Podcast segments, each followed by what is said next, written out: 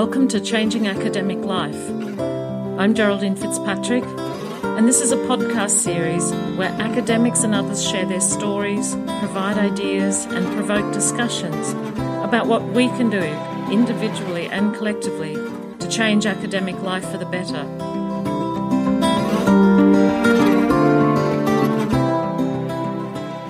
I'm really excited to be able to bring this conversation to you today with Dr. Tanita Casci, who's the head of research policy, and Dr. Elizabeth Adams, who's workstream lead for research culture, both at the University of Glasgow.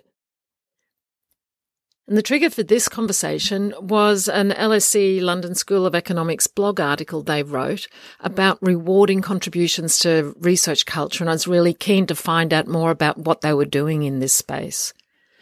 So in this conversation, they talk about their journey in trying to promote a supportive, collegial research culture that's aligned around core institutional values that also reflect what matters to the people in the research units.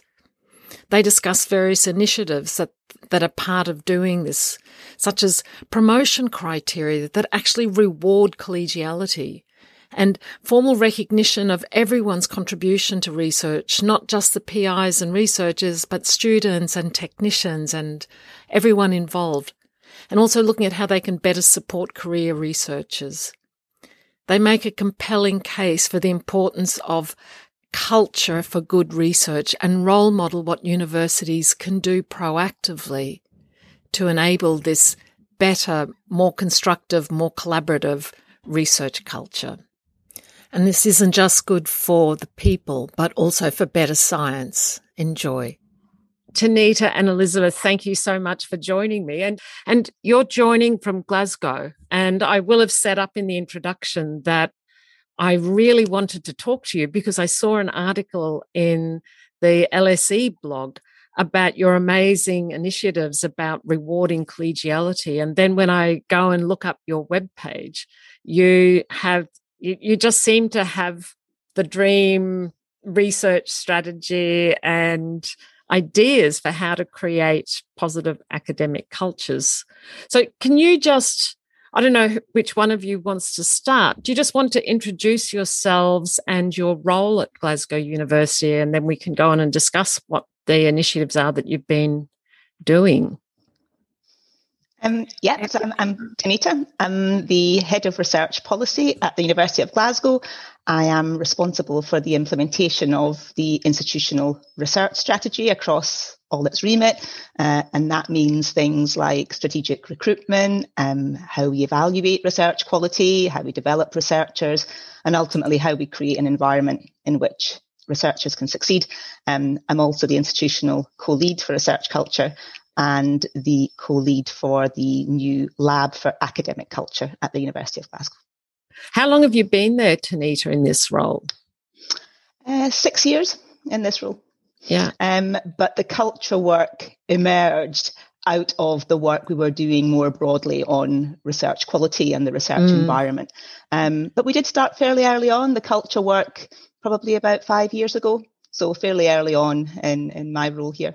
Uh, we only started calling it culture later, but maybe we can we can get to that. Yep, thank you, Elizabeth.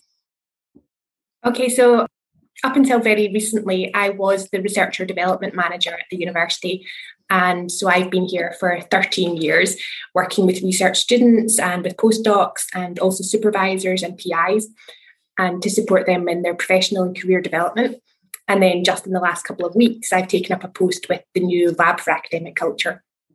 Wow, that's that sounds exciting. So, yeah. t- how did how did these initiatives come about? So you said you started looking at things that were culture five years ago, but you weren't calling it culture then. What was the driver motivator? What what was the problem you were trying to address? I guess. I suppose we didn't start from having to solve a problem, actually. Um, where we really started was as a result of the um, the UK Research Excellence Framework, which is the national assessment for research, we thought, well, we would like to understand what quality means in each of our disciplines. Okay, we're a big university. We've got 5,000 researchers uh, between GR students and academic and, and postdoc. And we thought, well, we haven't got one definition of quality. We couldn't possibly have one definition of quality. So how do we establish what that is in each discipline? And so we undertook a series of external reviews, but they were you know, they were formative reviews. We wanted to understand with the unit leadership for each discipline what makes a good output or a good publication, what makes good societal impact, and what creates a good environment. And although we weren't thinking about culture at the time, um, we used that process to initiate, I suppose, a series of actions that supported quality in each discipline and supporting people to succeed.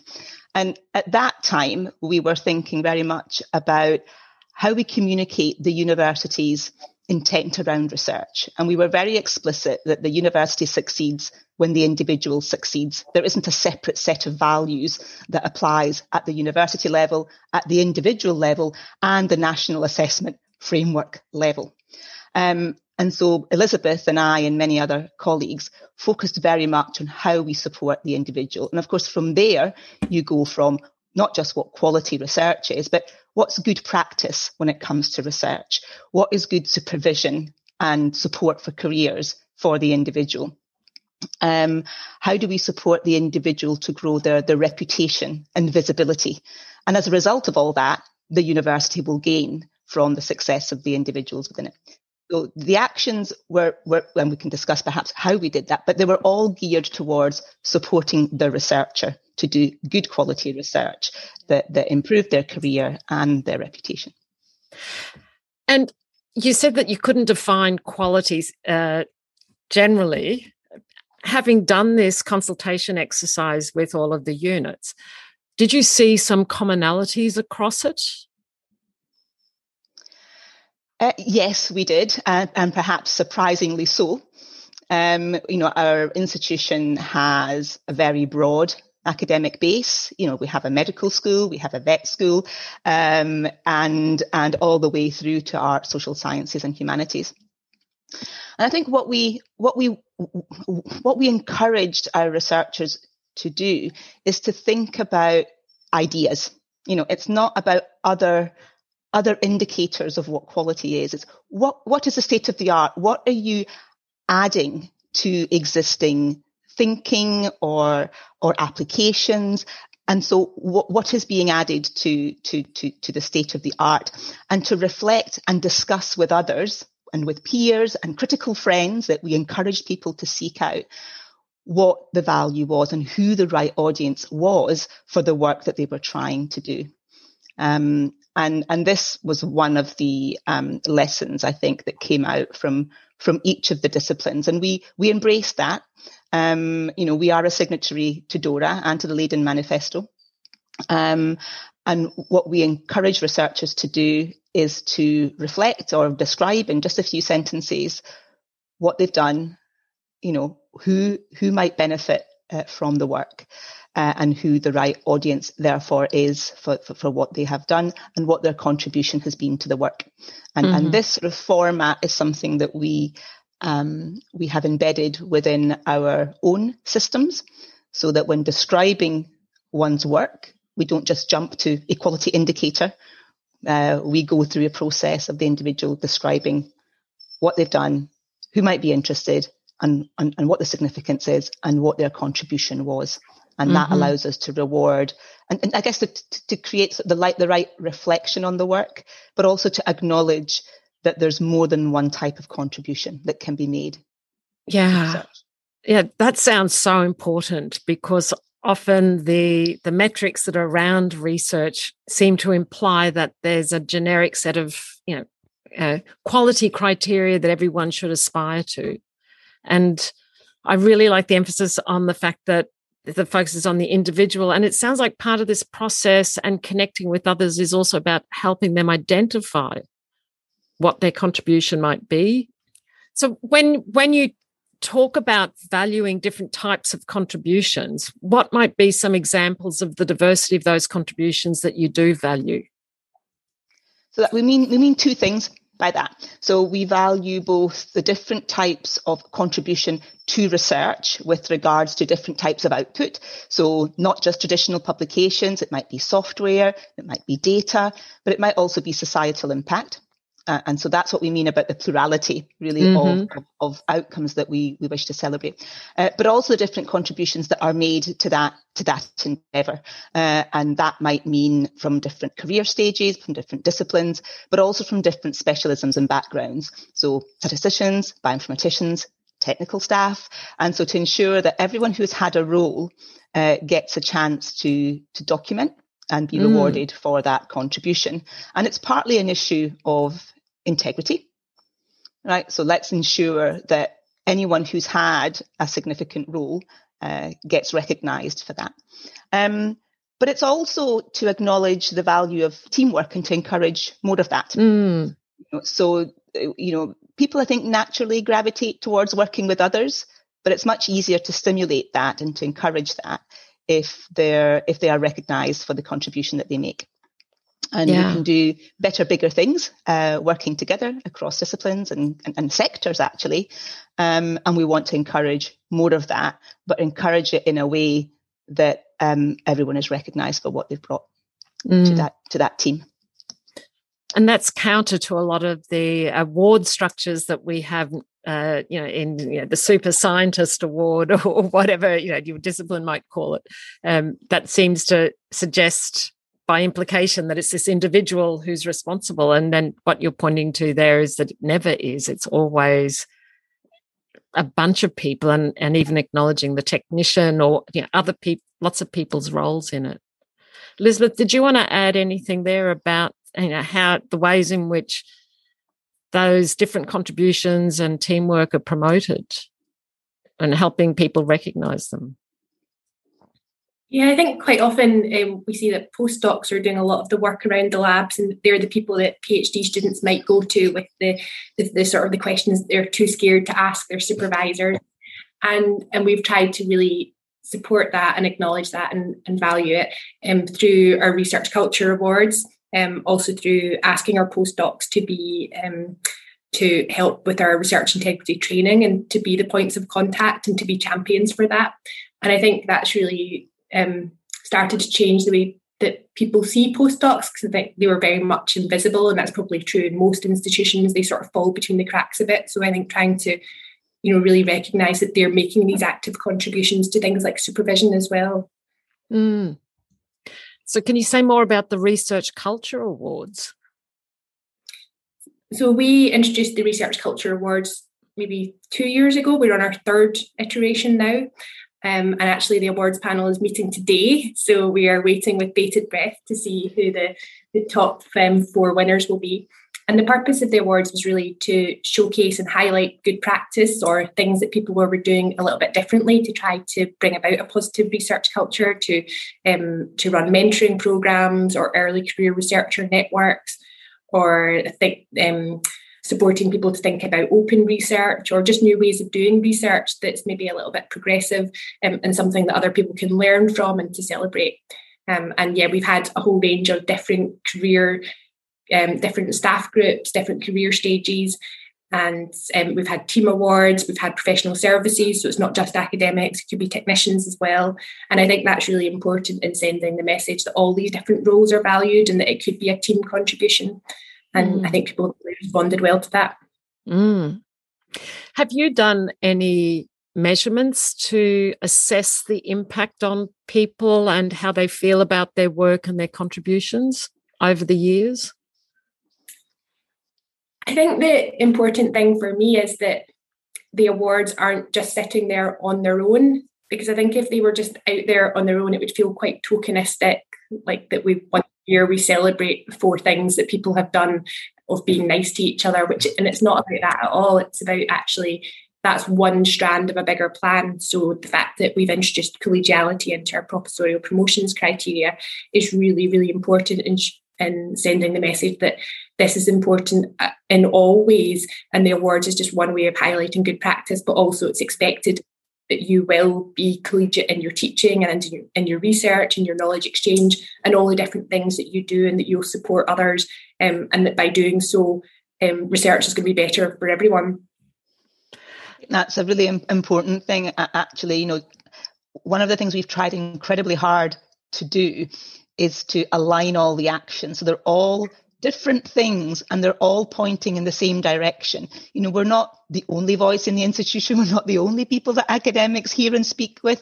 So, so if we want this and we're very serious um, about the institutional commitment to this, then the onus is on us to have everything converge so that many of the actions that we that we really value are there within the reward and system and that they are visible to academics so we talk about um, supporting what we value through our expertise, for example, and our resourcing, uh, rewarding what we value, as Elizabeth has just said, through, for example, our promotions criteria, and then celebrating what we value, and that's and that's where the awards come in.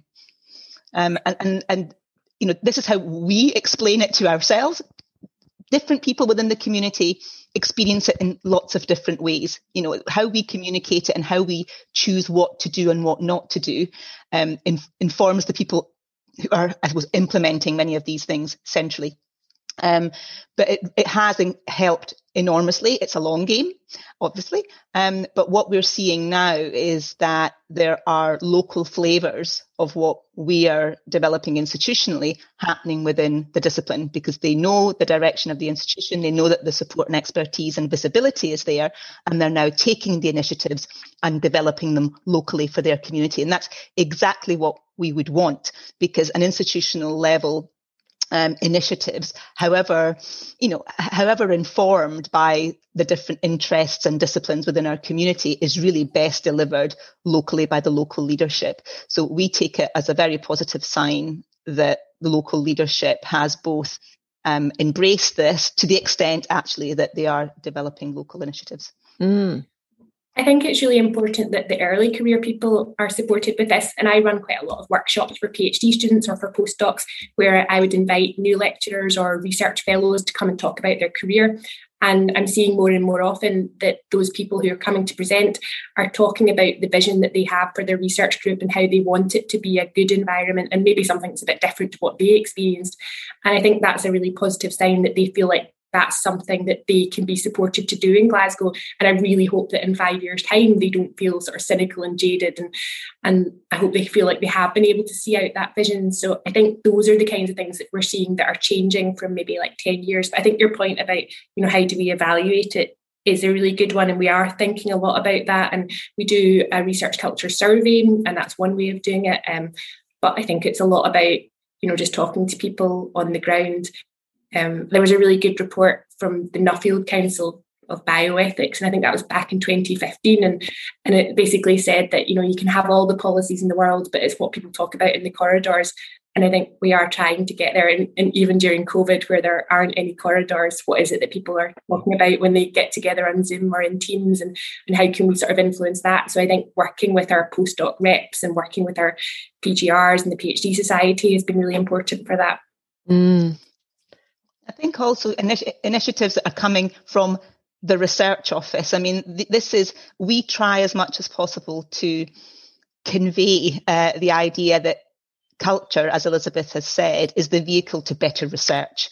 It's not being nice to each other. We, we you know, uh, I hope we are, but yep. it's not being nice to each other for the sake of being nice to have a little jolly time.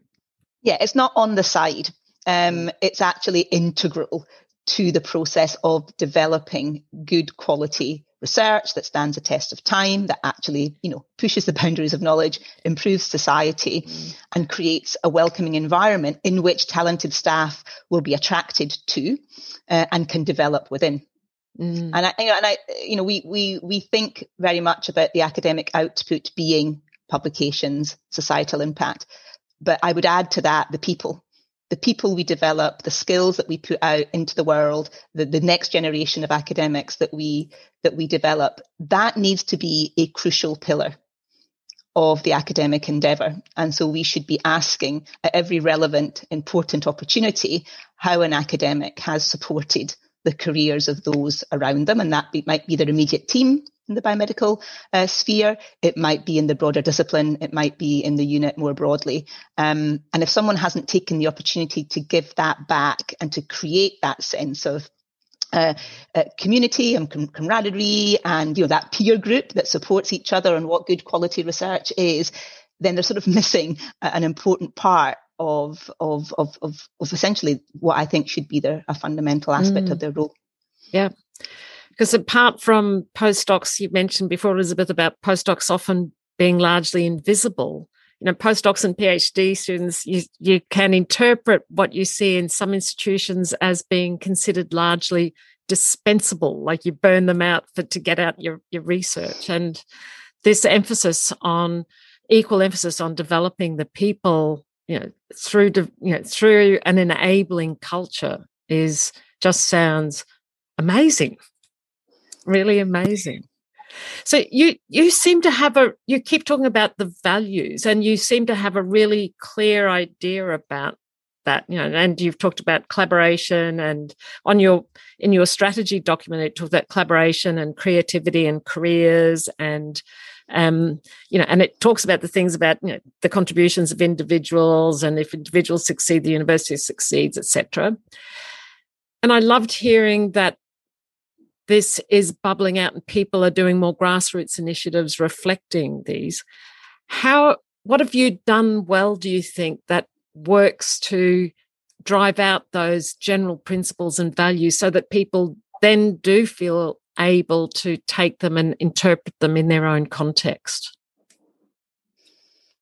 I think um, anyway, when we went round the university, like even before we started talking about research culture, people really valued inclusion and that was something that you know people cared about so i think sort of building on the things that we knew people already cared about and wanted to do something about and so, you know, when you're talking about team contributions and recognizing that, people are still seeing that a, as a way of um, in promoting inclusion. So I think sort of building on our strengths and bringing things together.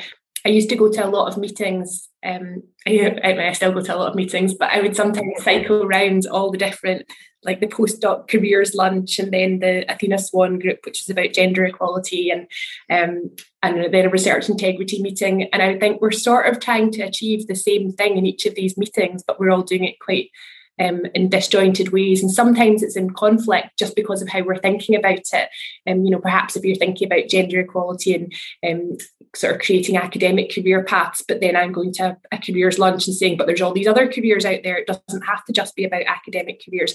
I think we quite early on decided to try to join up a lot of that work and you know make sure that they were reinforcing and supporting each other rather than all just pushing in different directions or pulling in different directions.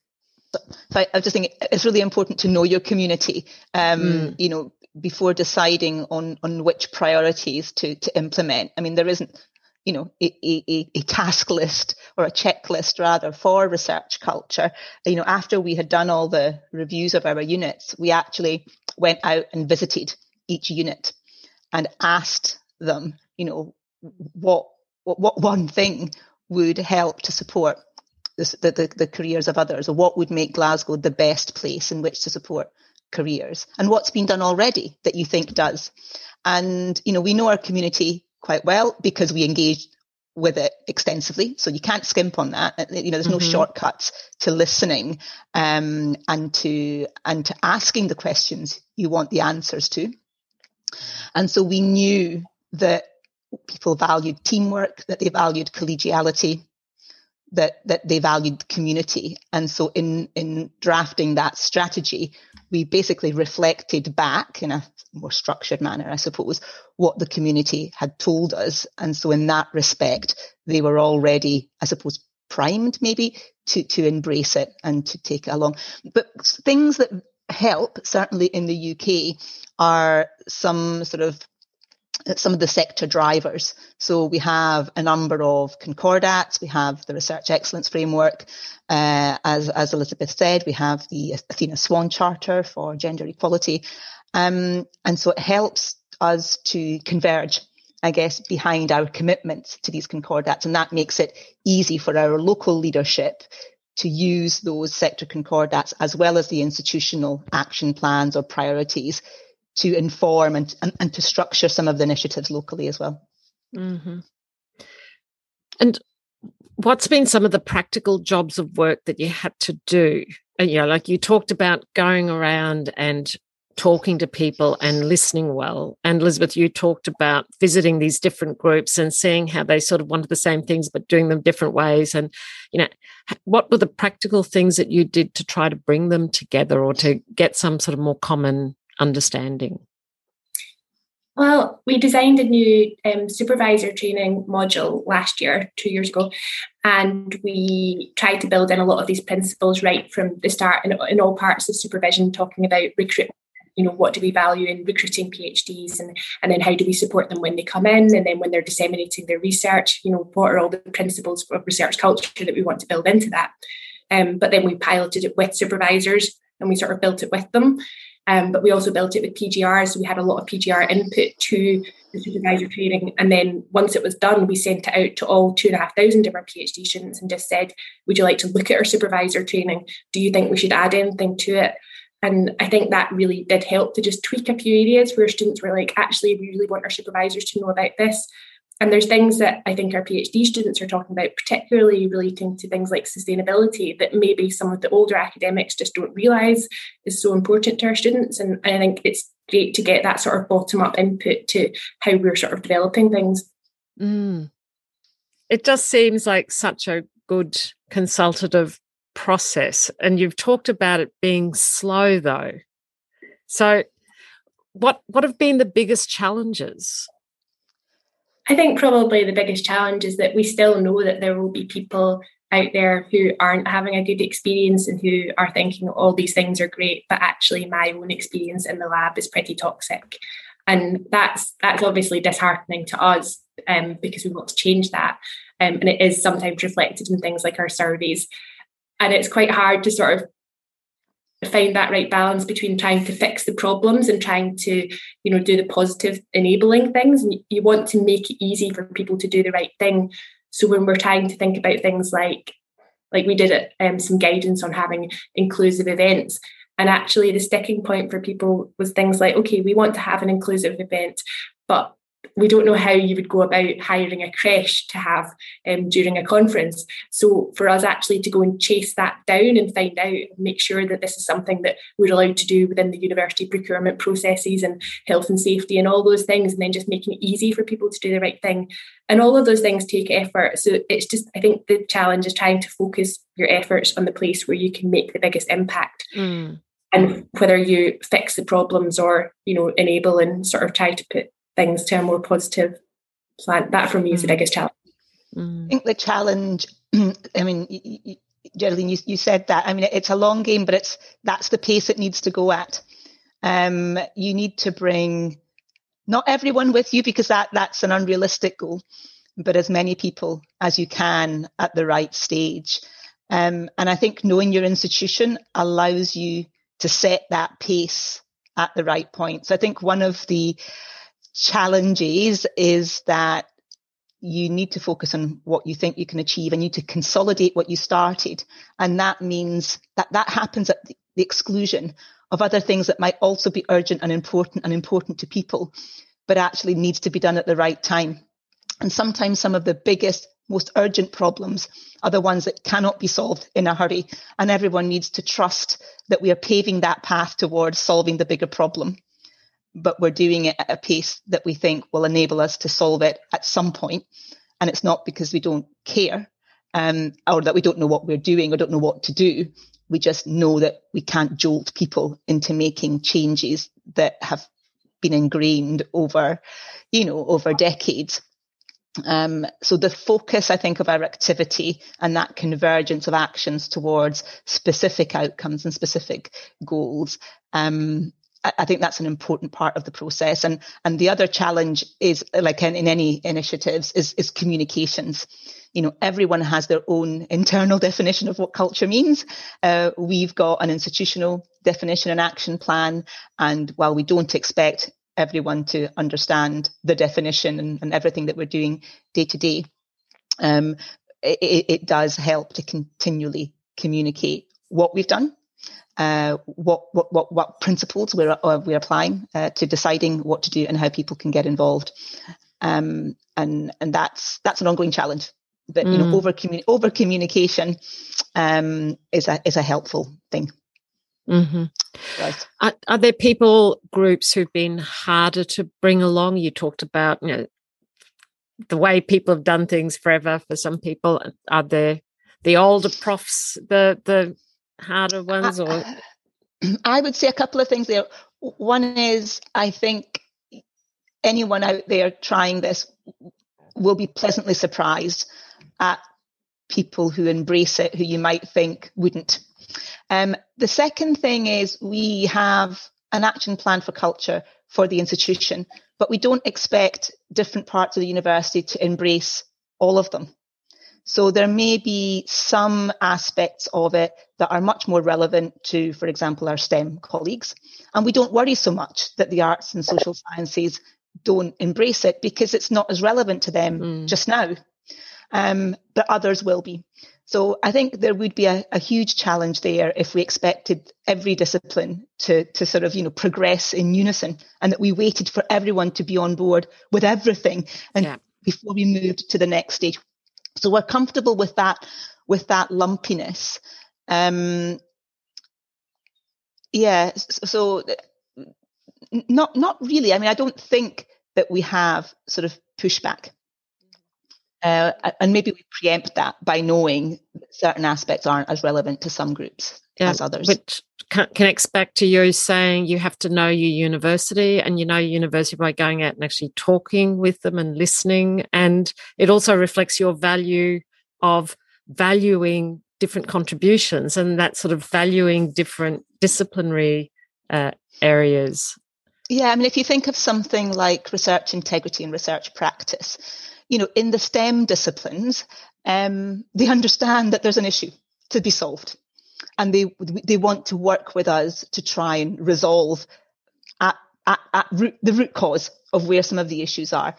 In other parts of the university, they got to understand what's a Western blot. Uh, I don't, I don't really understand why this, but, but, then working with the local leadership there, we can uh, help some of those concepts to be reinterpreted. So if you take arts, for example, as I said, they don't know what a Western blot is, but they do know what good practice is. And they know that if you don't allow for costs of um, reproducing images in work, then you'll be in breach of copyright. So that's how you reinterpret good research practice in a completely different context. Mm. Um, and, and we allow for that reimagination, I suppose, of these concepts. So integrity, a very important value. Clearly, we want everyone to do research uh, in, the, in the best possible manner so that we don't waste time or public funds.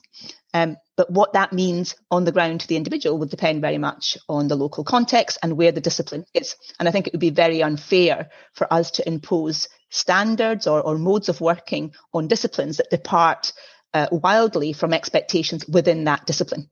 Because, you know, we, we they, they need to operate within the sector for, for that discipline and, and norms will, will vary. Do you rely on local champions within the different disciplines to help drive this, or are you dealing more with the formal leadership level, or both? I think everything. Um, we definitely have, um, well, we have sort of formal formal structures in terms of having research integrity advisors locally. So they're someone who um, can be a point of contact for researchers with queries, um, but also inform us on our policies and so they they champion research integrity but then we have lots of people who you know are just doing really good things and that we learn from and we try to share when they they come up with good ideas mm-hmm. um, there's lots of people who are doing amazing work in diversity and inclusion or in ECR networks and sort of um, trying to engage early career researchers with the decision makers. And so I think we just try to support them wherever we come across them and, and try and learn from them and share that across the university. Mm. So it's a mutual sharing. It's it's a mutual sharing yeah, model. I think the the we have um, a governance group that basically has membership from the relevant um, I guess parts of the university. So uh, we have four academic colleges. So we have representatives both from HR and from the research offices from our faculties, and then also from our central HR uh, functions in um, in pay performance and reward and um, and and organisational development, uh, as well as ourselves. And And that, you know, when Elizabeth was uh, was talking earlier about the different threads that need to come together, you know, whether it's about you know the equalities or about the performance and you know recognition and reward, or the research and development. That's where we we try and and sort of you know braid all of those different threads so that they don't go back out into the community as separate things. Uh, so there is a, a, more formal governance structure, and that little group uh, reports into our university research committee. So there are formal governance structures around what we're doing, which also gives it visibility and credibility. But when it comes to implementing um, on the ground, then as Elizabeth said, we just, you know, we, we use a, a combination of our existing leadership, but also the leadership that emerges as a result of mm. people wanting to associate with the agenda. Yeah. You you talked a lot about training up. Uh, you talk about supervisor training and a new program there, and working a lot with ECRs and PhD students. What about with the leadership level? I don't know, the middle management, the heads of departments or heads of groups. Are there any initiatives going there? Because they would seem to be key people in helping to grow culture and create culture. Yeah, and I think the the don't have a lot of time. So we've tried to do some things that are quite short but quite meaningful for them. So last summer, for example, we did a really short video from our vice principal of research saying that um, our, our, early career researchers were obviously in a really vulnerable position during COVID. They didn't know whether mm. they'd get back in the lab. They didn't know what their future career prospects would be like. And so now would be a really good time to have some supportive career development conversations. And so we set out this really clear expectation from the vice principal that this is something that we want to make sure happens across the university. And um, we followed up with some resources on how to have a sort of useful career conversation, a sort of coaching style conversation, but also signposting to the fact that we're not expecting PIs and research leaders to be the the careers advisors because we have careers advisors so you know it's not that we're giving them an extra job to do but that we we want them to set that culture and signpost to and encourage people to take them up. And then we um yeah so we sent that out to the pis to the research leaders um, but also to the postdocs and said you know this is something that you can expect or to ask for if you don't get one. And then later on in the summer we did a short survey just to find out if those conversations had been happening. And then we reported back whether or not they were happening to the heads of school, research institute directors, so that they would know and get a sense of, you know, what is it that's happening locally. And I think that's kind of helped to enthuse people because I think when they have a little bit of data that they can work with, then they can then go back and have those conversations at school level or, at their research committees and say, you know, this is something we want to focus on. And maybe they've promoted some specific mentoring schemes like Wellcome have a mentoring scheme to connect researchers with industry mentors and that's been really pushed in some of our institutes as a result of these kinds of conversations mm-hmm. i think aside from you know this really valuable work in support in giving pis the tools to support others we mustn't forget the hard cash so, and, and, and different people respond to different things and most people, you know, many people respond to cash. So just to give you an example of that, we have received a large research uplift from the Scottish Funding Council um, to support researchers and careers uh, over over the over COVID. Um, and actually, as an institution, we have invested you know, almost 100% of that in, in careers. And so basically what that means is that our postdoctoral staff, many of whom were furloughed uh, over the course of the, of the lockdown, uh, now get some of that time back. And so from a PI's perspective, rather than just relying on the government top up. We topped it up to 100%. Everyone was 100% full pay and they got that time back. And, you know, that shows an institu- signals an institutional commitment not just to the words and changing behaviors, but also we're actually, you know, we're actually choosing to spend uh, the windfall that we've had to support the values that we've been talking about and trying yeah. to support.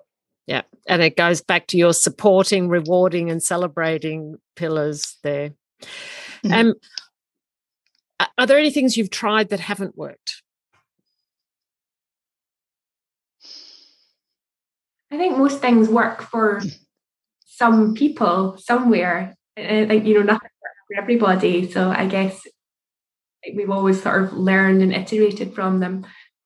I can't I can't think of anything that I'm like that was an unmitigated disaster. or something that you wouldn't try again if you had your time again, if you had the sort of. Yeah. And even when I, when I started and I would run workshops and only two people would show up. And then I would talk to other universities and they'd be like, yeah, only two people showed up the first time we did this. But then they went and told their friends, and the next time more people showed up and more people. And I think there's people now who were PhD students in my first week in the job, and they're now um, lecturers and supervisors, and, and they're starting to tell their PhD students actually there are some quite good courses. And so, so I, I just look at it as a long term game, and and the yeah. are valuable anyway. But also, um, we, everything we do, we, we continually evaluate. So nothing is born perfect. Um, and even, you know, the culture awards that we've got the panel for today, you know, we, we you know, we, we, you realize from the first iteration, you go, oh, we need a little bit more guidance on that, or we need, um, and then you do that, and then you try mm. that out. And so we're, mm. we're forever, we're forever trying to sort of, you know, improve what we do based on the experience either that we have of implementing it or our community has of, of experiencing it. So a lovely learning growth mindset to the whole process. Uh, it try, reflect, iterate. So we probably only have another five minutes max if we have that, because I know you have to go. Uh, there are so many aspects that I'd love to talk to you about, uh, like you mentioned, different labs and things that we're starting up. And uh, but in the time that's left, what other things that you think we haven't talked about yet that would be worth mentioning or sharing that other people could learn from, that they could take back to their universities or whatever?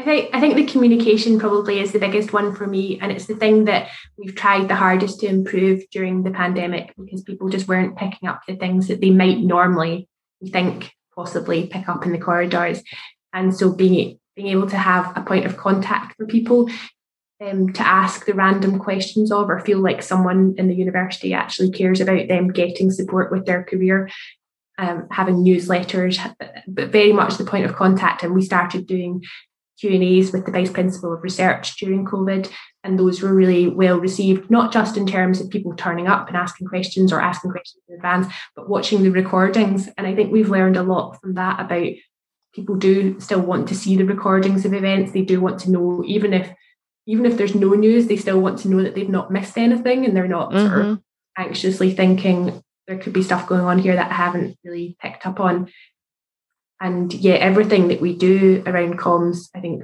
really helps nudge things forward a little bit. And it's just got to be different types of communications to different groups. And remembering that just because you've said it once doesn't mean that everyone knows it. And there'll still be people who have never read your emails, even though they've received 2,000 of them. And then um, eventually you'll get to them. Mm. Yeah. Yeah. I think for, for me, any, I mean, anyone can contribute to improving research culture. But I think wherever you are and whatever sphere of, of, of, of influence you have, it really pays to to define what it is that you're trying to do, both to yourself and to others. And culture spans such a large number of of, of activities um, that that you really risk miscommunication by not focusing, and you you you also risk in a positive, well, in a negative sense, but you know, if people start getting involved and interested, then chances are they will give you well-meaning opinions and advice. And if you aren't absolutely certain about what the sphere is that you're working in, then you risk diluting your activities mm-hmm. and the message, and you risk then losing the opportunity for others to seed activities around you. So that focus and that definition, however however difficult it is, uh, both to do and to, I guess, tolerate because you're excluding lots of things that you really want to tackle. I think that's a vital first step on a, a culture program. Just what is it of all the things you could be doing? What is the very small number of things that you're going to align all of your communications, investment and activities to?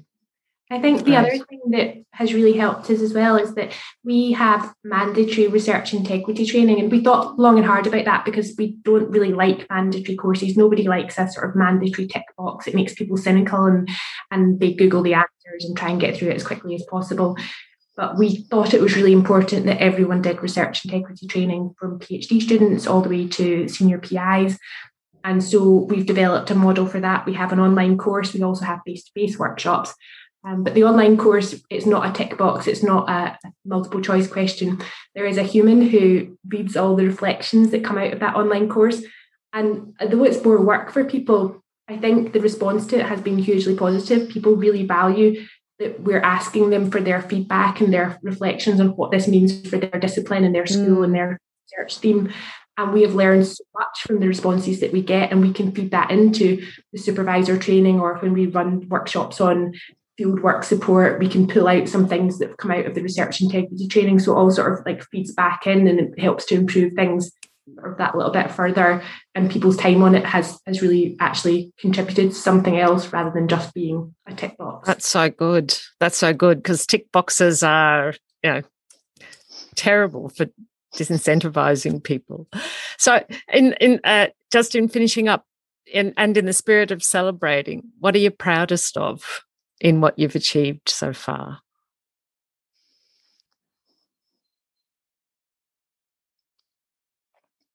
I, I, think for me, um, some of the support that we've in place for researchers over the past couple of years to support them with field work, um, because we hadn't really realised that they weren't getting maybe the support that they needed. In some areas, they absolutely were because they were part of research groups who had a lot of experience and really thought about these things. But I think as research evolves, the types of research people do changes, and um, we've had to really think about how do we support people. So I'm quite proud of some of the changes that we've made there. Mm, great. I think being able to um, include collegiality in the promotions criteria. Yeah. I mean, this is not an easy thing to do, um, and and we we were consulted obviously on on that quite a lot. But introducing collegiality into the promotions criteria was was one of the things that, that we did actually in that um, review of promotions. The other was to put outputs on a par with impact. Again, in order to value different contributions. So, and, I think it it creates a focal point for all of the things that we're trying to do. And the intention was somebody would look at the promotions criteria and go, how do I do that? And then we go, ha, we've got all of this stuff that we've been doing. So it did provide an entry point really to, to all of the, all of the things that we've been doing. And I think the pleasing thing about it really is that the Glasgow community in, embraced that value. Um, and, and that we are in a community that values collegiality. Yeah. So that's just so important, so important for us all. Um, doing good science and being healthy and well in the environment in which we do it. Well, thank you for sharing your experiences and the amazing initiatives you have there at Glasgow and look forward to hearing how they develop in an ongoing way. And may many other places uh, see you as a role model. Thank you. Thank you. Yeah, thank you. So, just a short postscript from me. I don't know about you, but there was so much to like about this conversation. I loved the way they started off listening and really connecting to what was important to people and building strategy based on that. And I particularly love the appreciation and the valuing of collegiality as just so important to, to producing good science as well as looking after the people that, that are working in science.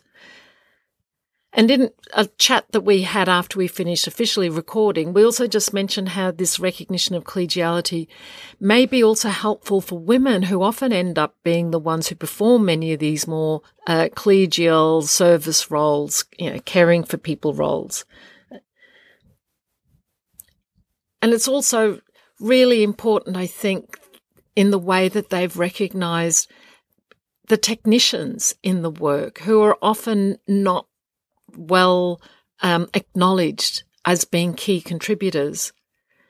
And I, it makes me think about a lot of the literature around meaning in work. And I, I wonder whether the technicians in being recognized in this way and seeing the impact of their contributions find more meaning in their work because of it. It was also interesting just to hear about it being a longer term deal and that change is slow and needs to be focused. And I'd love to see how we could scale this up to more universities and more approaches to establishing research cultures. So I'd encourage you to think about who you can share this podcast with. Who would find it useful or inspiring? Maybe your research unit at your university. And for all of us at all levels, what can we do within the scope of our own influence to support reward, and celebrate good practice, great research cultures. We can create different sorts of research cultures that are better and produce better science.